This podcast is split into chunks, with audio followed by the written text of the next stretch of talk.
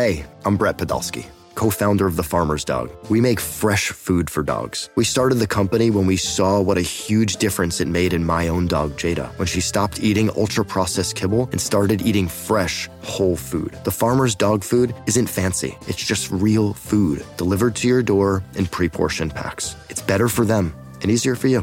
Get 50% off your first box at thefarmersdog.com slash podcast. That's thefarmersdog.com slash podcast. Hiring for your small business? If you're not looking for professionals on LinkedIn, you're looking in the wrong place. That's like looking for your car keys in a fish tank. LinkedIn helps you hire professionals you can't find anywhere else, even those who aren't actively searching for a new job but might be open to the perfect role. In a given month, over 70% of LinkedIn users don't even visit other leading job sites. So start looking in the right place. With LinkedIn, you can hire professionals like a professional. Post your free job on linkedin.com slash recommend today.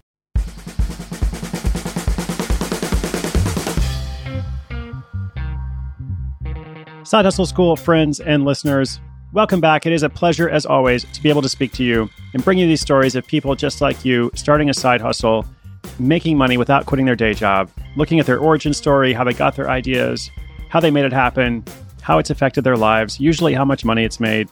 And if you are new, I do this every single day, seven days a week, well, six days a week for stories. On the seventh day, we have a weekly recap. And I often talk about the power of observation.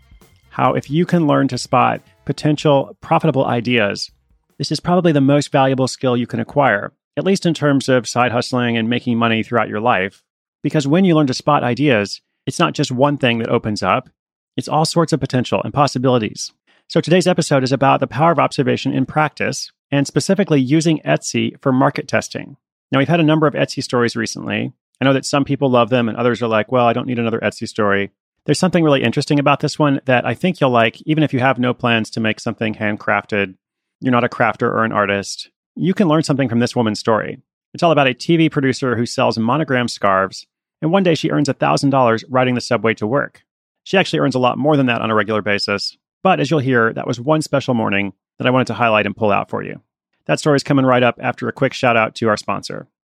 At Alma, we know the connection between you and your therapist matters. But if you're already feeling stressed and burnt out, the idea of trying to find a therapist you really connect with can be overwhelming. That's why Alma's focused on helping you find the right therapist for you. When you browse their online directory, you can filter your search based on the qualities that are most important to you. Then you can book a free 15 minute consultation call with any therapist you're interested in seeing so you can get a feel for whether they're the right fit before you commit to a full length session. Alma also makes it easy for mental health care providers to navigate insurance. That's why 95% of therapists in their directory accept insurance for sessions. So you can find care that's affordable without stressing about the paperwork.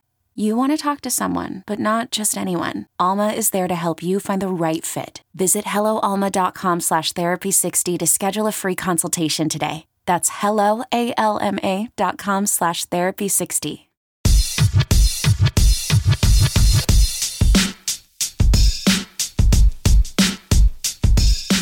Today's story comes from Kirsten LaGreca in Hoboken, New Jersey. By day, she's a TV casting producer at a big production company in New York City. Her side hustle, Rosa Gold, is a scarf brand that gives back, trying to wrap the world in a little more love, as she likes to say. She donates a percentage of profits to Pencils of Promise and Donors Choose because she's passionate about education, especially for young girls. But how did this come to be in the first place? Well, that's what's interesting. Kirsten's e commerce site blossomed out of an Etsy store she opened in 2014 as a testing ground for a lot of ideas she had swirling around her head.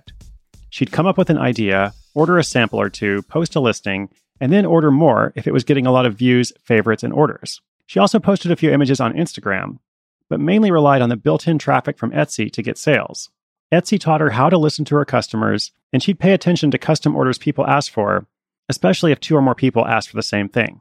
When she was in college, Kirsten had spent her nights and weekends working as a merchandiser.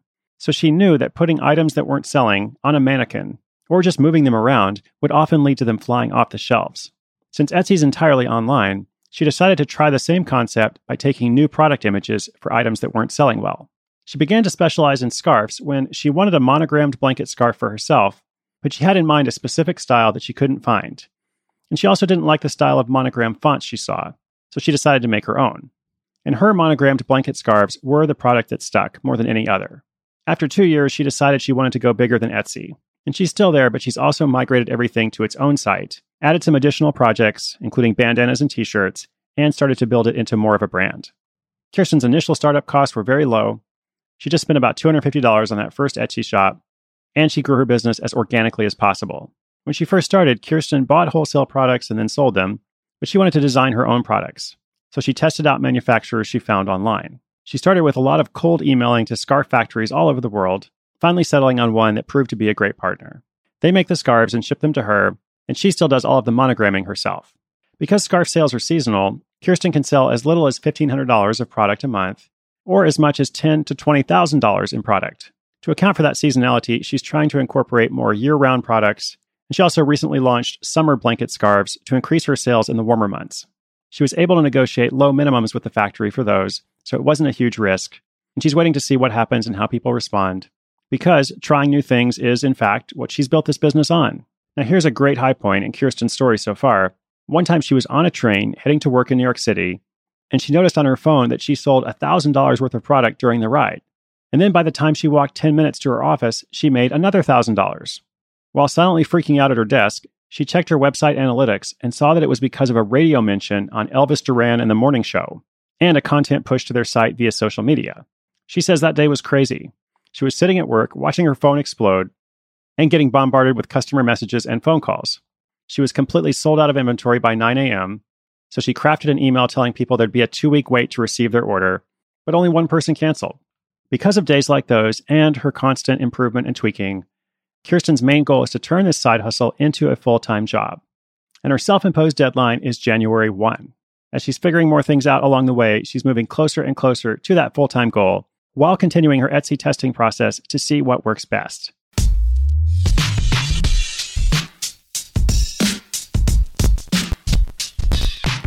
Well, even though I have never sold anything on Etsy, I related very much to this story because the testing process that Kirsten uses is very similar to what I did long, long ago when I used to sell on eBay.